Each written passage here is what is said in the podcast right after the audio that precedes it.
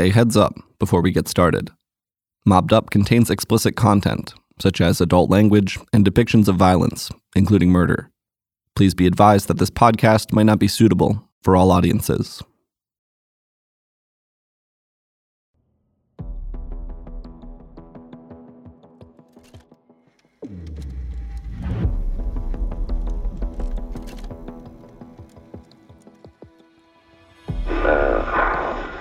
About a week ago, you know, there is the two guys here running for governor. One is a guy named is Bob List, which is the Attorney General. The other one is Bob Rose. One is a Republican, the other one is Democrat. The Attorney General is the one that he's been uh, running his campaign uh, around uh, Rosenthal. You know, around the Rosenthal. Uh, The conversation you're hearing is actual audio of a phone call between two associates of the Kansas City crime family. One of the men is on a payphone at a hotel in Kansas City, the Breckenridge Inn, and the other is on the ground in Las Vegas. The call is taking place on Friday, November 3rd, 1978, four days before statewide elections in Nevada. And in the governor's race, the state's lieutenant governor, Bob Rose, is up against the state's attorney general, Bob List, whom you heard from on the previous episode. On this call, Kansas City mob associates Joe Agosto and Carl, or Tuffy DeLuna, are talking about this election, how it might impact the mob's casino operations in Vegas, specifically at the Stardust Hotel, which Kansas City has a stake in alongside a handful of other syndicates, most notably the Chicago outfit. the box and you're going to use it like Watergate after the fucking guy gets elected. I, don't think it's really going to work because I don't know. The focus of their conversation is Chicago mob associate Lefty Rosenthal, the outfit's overseer inside the Stardust. Lefty has been drawing a lot of unwanted attention at his licensing hearings, and apparently, Kansas City isn't happy about it. On the call, Agosto and DeLuna refer to Lefty as pazzo, Italian for crazy.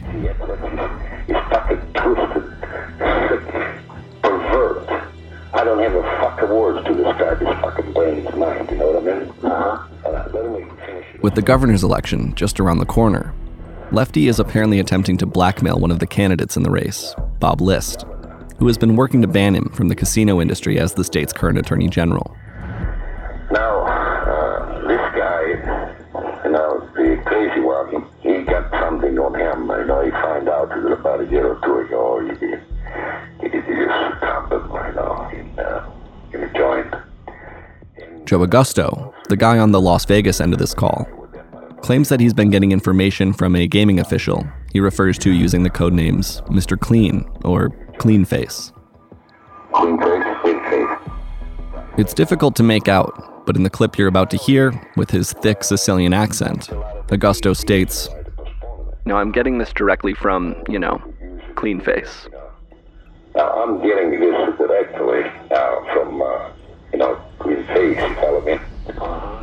The FBI would eventually identify Cleanface as the chairman of the Nevada Gaming Commission. And just over four decades later, I sat down with Cleanface himself. Former Senate Majority Leader Harry Reid. Their wiretaps included a lot of well known Nevada Oscar Goodman, May, Bob Rose. They called him Little, they had names for everybody. Bob Rose was the flower. I'm sorry, I can't remember what Goodman's name was. I was uh, Mr. Clean.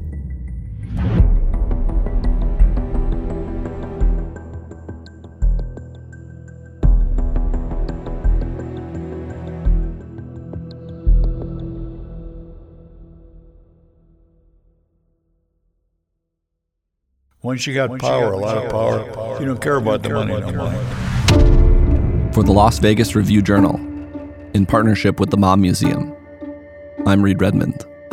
He's one of you, you kill him. You're listening to Mobbed Up, a true story about money, You're not supposed to have a profile like that, especially in Vegas. crime, You want to be very quiet so you can steal the money. He always said if you pull a gun on somebody, you finish it. Because if you don't, it's going to come back to haunt you. And I remember saying, What's going on here? And he's saying, They're trying to kill me. And I said, Who's trying to kill you? And then he shut up. And the fight for control of Las Vegas. The FBI will continue to look to the future to use the latest and most sophisticated techniques to fight organized crime. The mob would have destroyed Las Vegas. It's the only question, not if, but when it would be destroyed. I was there every day with these fellas. I had no idea that there was uh, a mob. And he once told somebody, there's bodies out there in the desert, and there's more every day. But if there is one area where the word war is appropriate, it is in the fight against crime. When you grab them, you'll bring them to the desert. You're going to know where the hole has been dug.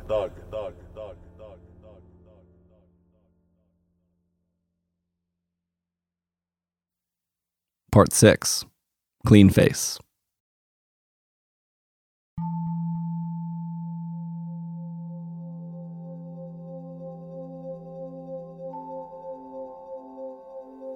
All right, so most of my questions are going to be about your time with It, it doesn't matter, whatever you want. This is Harry Reid, whom you might know as a longtime U.S. Senator from Nevada. What you may not know about the former senator is that he was a top gaming official at a pivotal moment in the history of gaming regulation in Nevada, a time when the mob was pulling the strings at casinos up and down Las Vegas Boulevard. The mob would have destroyed Las Vegas. It's the only question, not if, but when it would be destroyed. So we stepped in, and even though I'm sure the mistakes we made, things we didn't catch, but I think overall we were able to um, bring modern gaming into Nevada. In 1977, a decade before he would begin his career in the United States Senate, Reid was appointed by then Nevada Governor Mike O'Callaghan to be chairman of the Nevada Gaming Commission, one of the bodies responsible for regulating the state's casinos. By this point in his career, Reid had been a criminal lawyer, city attorney, state assemblyman, and lieutenant governor, so he thought he understood the state of Nevada. Well, I thought I knew everything. I had been in the state legislature, was born here, raised here, and so I thought I knew everything about gaming. But I didn't realize I didn't I didn't realize until later that I knew very little about gaming and what was going on in Nevada. To get a better idea of what he was walking into, Harry Reid met with the previous chairman of the Gaming Commission. Pete Echeverria. Pete was a very prominent uh, Reno based attorney, but he was extremely articulate, funny. He was, he was everybody's choice to be master of ceremonies of any event in Nevada because he was just such a articulate, persuasive, funny, good guy. They met at Pete's home in Reno, Nevada, but during the meeting, Pete seemed distracted. He kept staring out the window, apparently convinced that he was being watched. And he started telling me, if you look out that window, there are cars out there. They watch everything I do. They follow me everywhere I go. I thought he was loony. I thought he was something was wrong with the man. How silly is stuff he's telling me, all the boogeyman stuff. Reid would recall in his memoir, The Good Fight, that he thought Pete was paranoid. But he wasn't paranoid, he was frightened. I was the one that was uh, foolish and should have listened more closely to him because that's really what we were up against. Here's Harry Reid sharing more information about the meeting in a 2016 interview for a documentary produced by the Mob Museum. He said, Be careful. This job is tough. He said, There are people outside my house watching me day and night. They follow me around. They're waiting for me to make a mistake. They are bad people. I thought he was being Pete being very dramatic. Little did I know, he knew a lot more than I knew, and he had been involved in things I didn't know anything about. It was immediately clear to Reid that he had a lot to learn. When I sat down with him at his office in late 2019, he told me one of the most surprising revelations during his time on the Gaming Commission involved Alan Glick, the chief executive of the Argent Corporation, which, as you heard on the previous episode, was the holding company that owned the Stardust Hotel and a handful of other casinos. Of course, we know now that all of the Argent casinos were mobbed up, but in the mid to late 70s, gaming officials and investigators were just starting to put this puzzle together. So I'm just being made chairman of the Gaming Commission, and I'm going to lunch. And I, one of my friends calls me, and he said, "What are you going to do today? What are you doing for lunch?" I said, "I'm going to go to the country club and have uh, lunch. said, Who are you going with? I said, Somebody named Tony Spilotro. He said, What? He said, You're just made chairman of the game, but you can't go to lunch with this guy. He's a, has a lot of connections. I never heard the name, so I canceled the lunch. That would have been a, wow, that would have been bad for me. Reid would recall in his memoir, The Good Fight, quote, That exchange set the tone for the next four years of my life, an intense, surreal time when it sometimes felt as if I'd wandered into some kind of terrible funhouse. As it turns out, Tony Spilotro wasn't the only guy in Vegas who wanted a seat at the table with the new Gaming Commission chairman. I was at my home, and a guy by the name of Daly called me. He was kind of a political hanger-oner, a political junkie, would go to all the state party functions, local county functions, Democratic Party. The guy's name was Joe Daly, and he was calling on behalf of a couple associates, Saul Sayegh and Jack Gordon. They were having some licensing trouble and wanted Reid to use his position on the Gaming Commission to help them out. He called me at home, and I just didn't feel right about the call. It just didn't seem good to me. So I called the chairman of the control board, Jeff Silver. I said, Jeff, this guy called me, and I think there's something wrong here. I don't know what to do about it. I'd known Harry for uh, a while as an attorney in Las Vegas, and he and I were friends.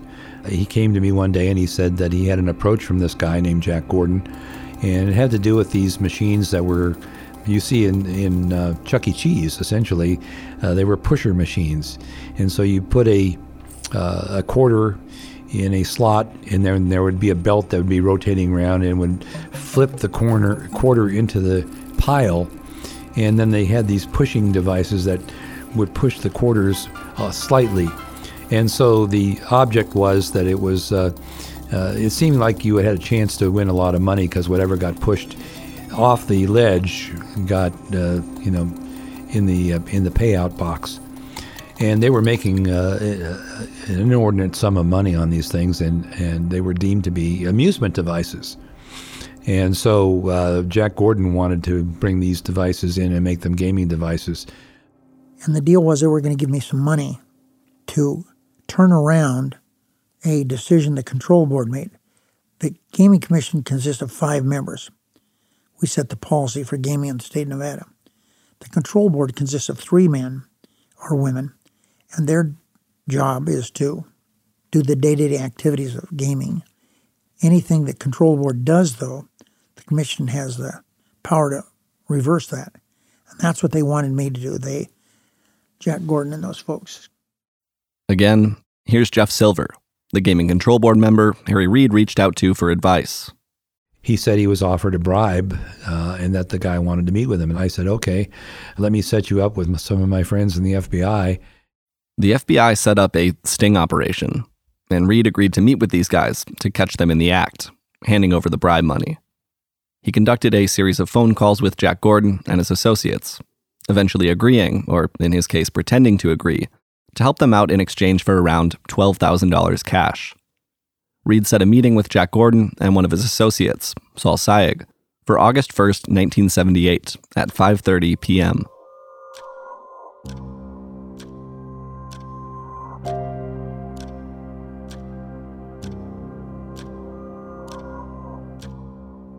They brought in from Detroit, Strike Force brought in to Vegas, like attache case. Now it's they have much more sophisticated devices now than they had then, but they put this this uh, attache case at a place where pictures of the room were taken and all the sound in the room was picked up by this machine. Former Review Journal reporter and columnist Jane Ann Morrison covered this case for the RJ. They came to Harry Reid. They offered him money uh, so that he uh, he was still on the commission at the time, and they offered him money so that he would approve their little table games, their little gambling games, and he went to the FBI and reported it. Uh, he said he'd been offered a bribe. The FBI, of course, had had taped it.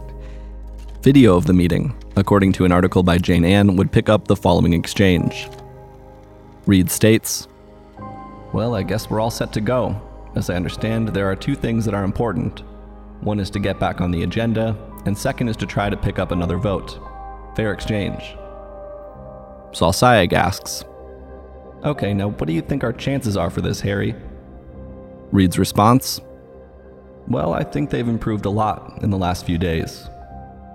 Jack Gordon briefly leaves the room. While waiting for him to return, Reid and Sayegh chat about the carpet business of all things. Then Gordon comes back in, pulls $12,000 cash from his pocket, and hands it over to Reid. Sayegh then states, All right, this is for the advice that you're giving us, and that, uh, you know. The decision was made they were going to give me the money, the bribe, in my law office. And when they gave me the money, I was to say, Is this the money? And when I said, Is this the money? then the FBI would come into the office and arrest them. But when Reid gave the signal, nothing happened. Nobody came in. I was in the next room there, the adjoining room, with a couple of the FBI agents when Gordon came in. And uh, then uh, the bribe was made, and Harry was uh, ready for the FBI to come in, but somebody had locked the door to the adjoining room. And so he actually had to walk over and unlock the door because he heard some banging on the door. It was the FBI agents trying to get in. So I said, Is this the money? And these guys had locked the door behind them when they came in. So I could hear the FBI trying to get in, but I was in there with those guys. So I unlocked the door, and then they came in and arrested them of course, Gordon was arrested, and Harry, you know, he was an old pugilistic uh, uh, fighter, so he, he was he jumped on Gordon. He was so mad that the guy tried to actually uh, think that he was going to be subject to being uh, uh, bribed by anyone. Harry Reid would later testify, quote, I couldn't believe this was all taking place, that they thought they could do this. I went tearing outside to the first person I could see, Jack Gordon. FBI Special Agent John Bailey would testify, quote, Mr. Reid seemed to lose his composure. He put his hands around Gordon's neck and said, You son of a bitch, you tried to bribe me. We had to pull him off, Gordon. As soon as they, the FBI came in to arrest them, Harry Reid was most unlike Harry Reid. He said, You sons of bitches, you tried to bribe me. There was kind of a scene there. I was pretty upset. Uh, so I grabbed Jack Gordon and put him in a chokehold. And so they were charged with federal crime and they were convicted. And that was the beginning of a lot of problems I had. As Harry Reid would tell me, that wasn't the end of the story. So they obviously were upset what I'd done. And so their way to get even was to try to kill me.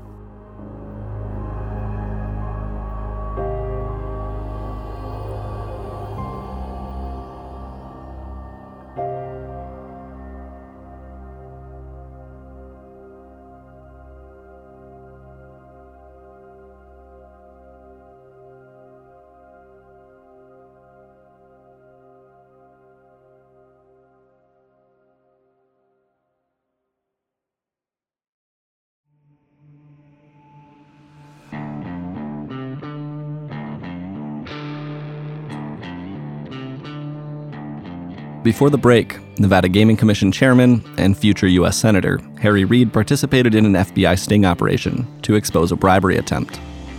Well, that bribery attempt wasn't the only time Reid's integrity would be challenged during his time on the Gaming Commission. At the top of this episode, you heard wiretap audio of reputed mobsters from Kansas City talking about an attempt by Lefty Rosenthal to extort Nevada gubernatorial candidate Bob List. This was about a week before the election just before the election. And he was going to run this big headline that I was crooked, doing all this stuff. And, you know, that's terrifying.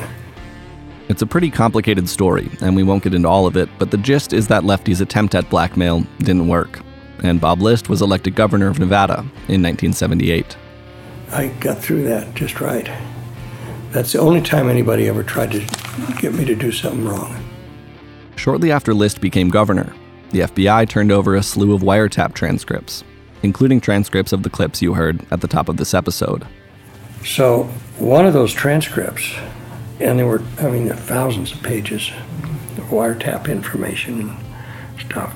And one of those transcripts was a conversation with Joe Agosto, who was the entertainment director at the Tropicana Hotel, talking to his mafia bosses on the telephone, in which he said, Don't worry, I got clean face in my pocket. Get out of this, uh, this, uh, this, uh, clean face, you know what Yeah, he was saying that don't worry about Reid. We're giving him, I don't know, so much money a month or a week or something, lot, lots of money. And that was a kind of a difficult time because how do you disprove something like that? Immediately, there was a hue and cry to indict Harry Reid, to throw him out of office, do all of this stuff. And uh, Harry called me and he said, We need to talk. So we came up to Carson City. We sat down in the governor's mansion upstairs in a little private office I had there. And uh, he said, I think I need to offer my resignation because this is horrible publicity. It makes it look like I'm guilty of working with the mob. I said, Well, let's talk it through. Tell me what, what's going on with you and the mob. And he said, It's all a pack of lies. He said, Agosto was lying to make himself look good. Harry Reid assured the governor that there was nothing to the claims on the wiretaps, but he told the governor he thought resigning would be in the best interest of the state. I said, I'm not going to let you resign because then it's going to look like you are corrupt, and that's even worse. I said, We'll stand behind you. According to List, the Clean Face saga ended with the FBI writing a letter to Harry Reid stating that he was exonerated. He was also cleared of any wrongdoing by a five month investigation conducted by the Gaming Control Board. They hired a, two retired Texas Rangers, the Elmer Fox National Accounting Firm, and I they looked at everything. Any client I had where I was paid more than $250, I had to show the work I did. had to show how I paid for my furniture. And anyway, that we had to go over all that. That took some time to clear all that, but it was a very awkward time in my life.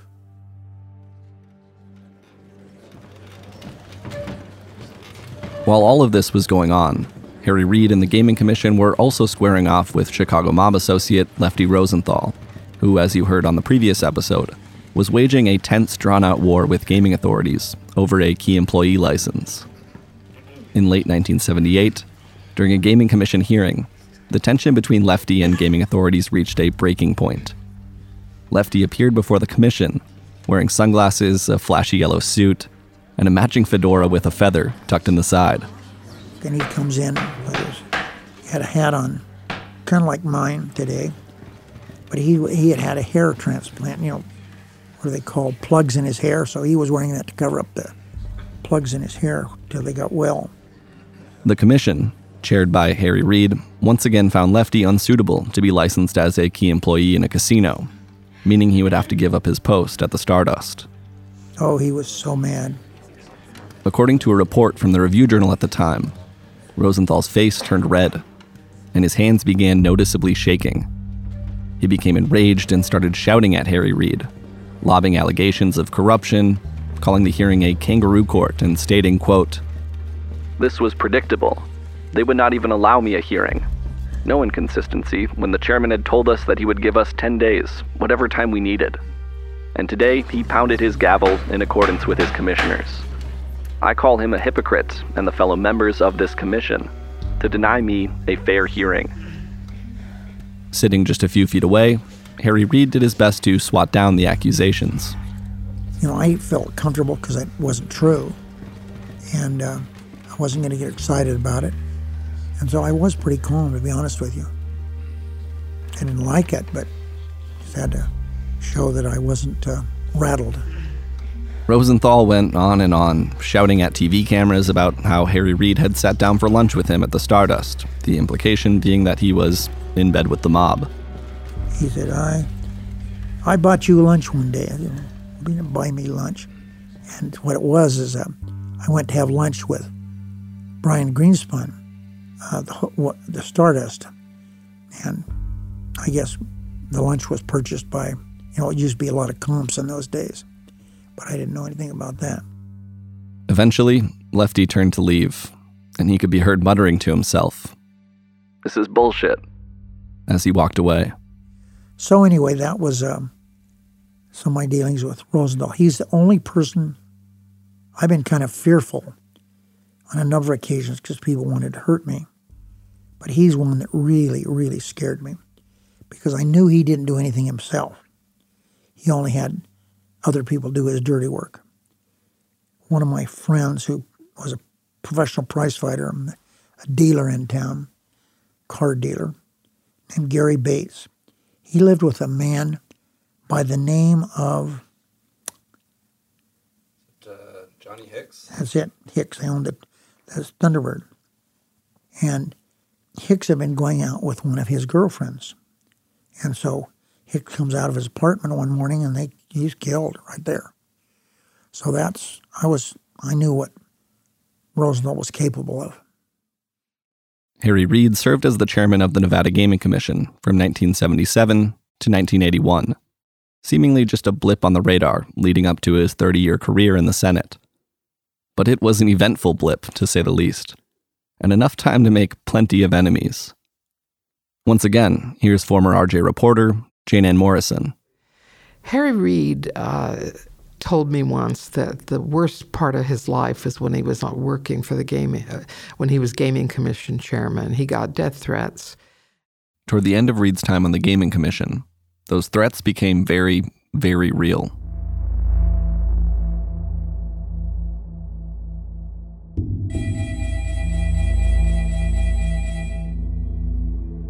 On the afternoon of July 28, 1981, Harry Reid received an unexpected phone call from his wife, Landra.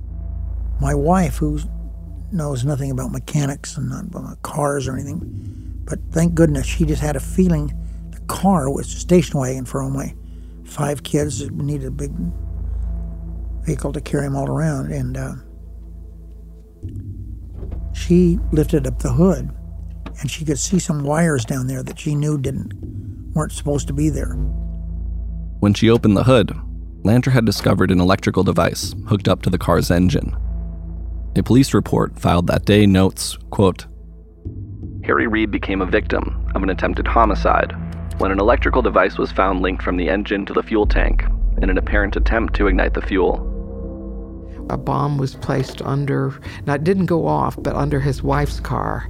Now, if there's anything you can say about Harry Reid is that he loves his wife. And uh, so she, she noticed it, she called him.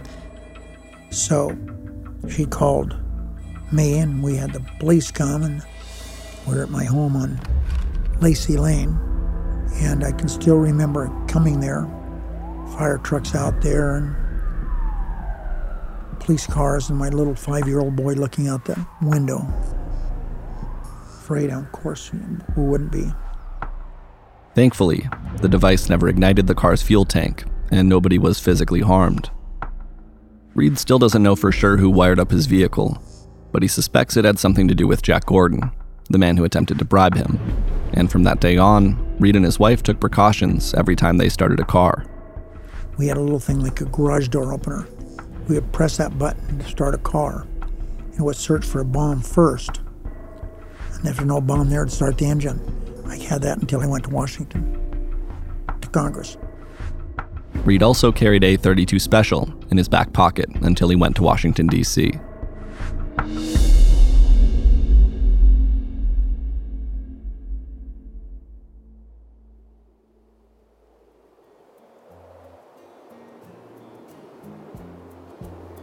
You know, car bombs in this town are not things that don't happen. They happen. Uh, you know, there was an FBI agent, William Coulthard, who his car was bombed. He was killed. John Momot, an attorney for the mob, he ended up in the back seat of his own car, unconscious. Doesn't know how he got there. It was a smoke bomb type thing, and he never spoke the same way again. It got into his throat, and his voice changed completely. Uh, he wasn't killed. He was injured a little bit, but he wasn't killed. So, you know, car bombs here, I wouldn't say they're routine, but they're not rare. While it was still present, this type of public mob connected violence was less common in Las Vegas than in cities like Kansas City, Chicago, New York, or Cleveland, which earned the undesirable moniker Bomb City, USA during this era. The simple explanation being that mob families relied on tourists feeling safe enough in Las Vegas to come and stay at their hotels, gamble at their casinos. Obviously, car explosions and public hits are bad for business. So, although public displays of violence weren't altogether uncommon, the mob was said to take care of many of its problems away from the city. My favorite quote came from Benny Binion, who owned the horseshoe. And he once told somebody, There's bodies out there in the desert, and there's more every day.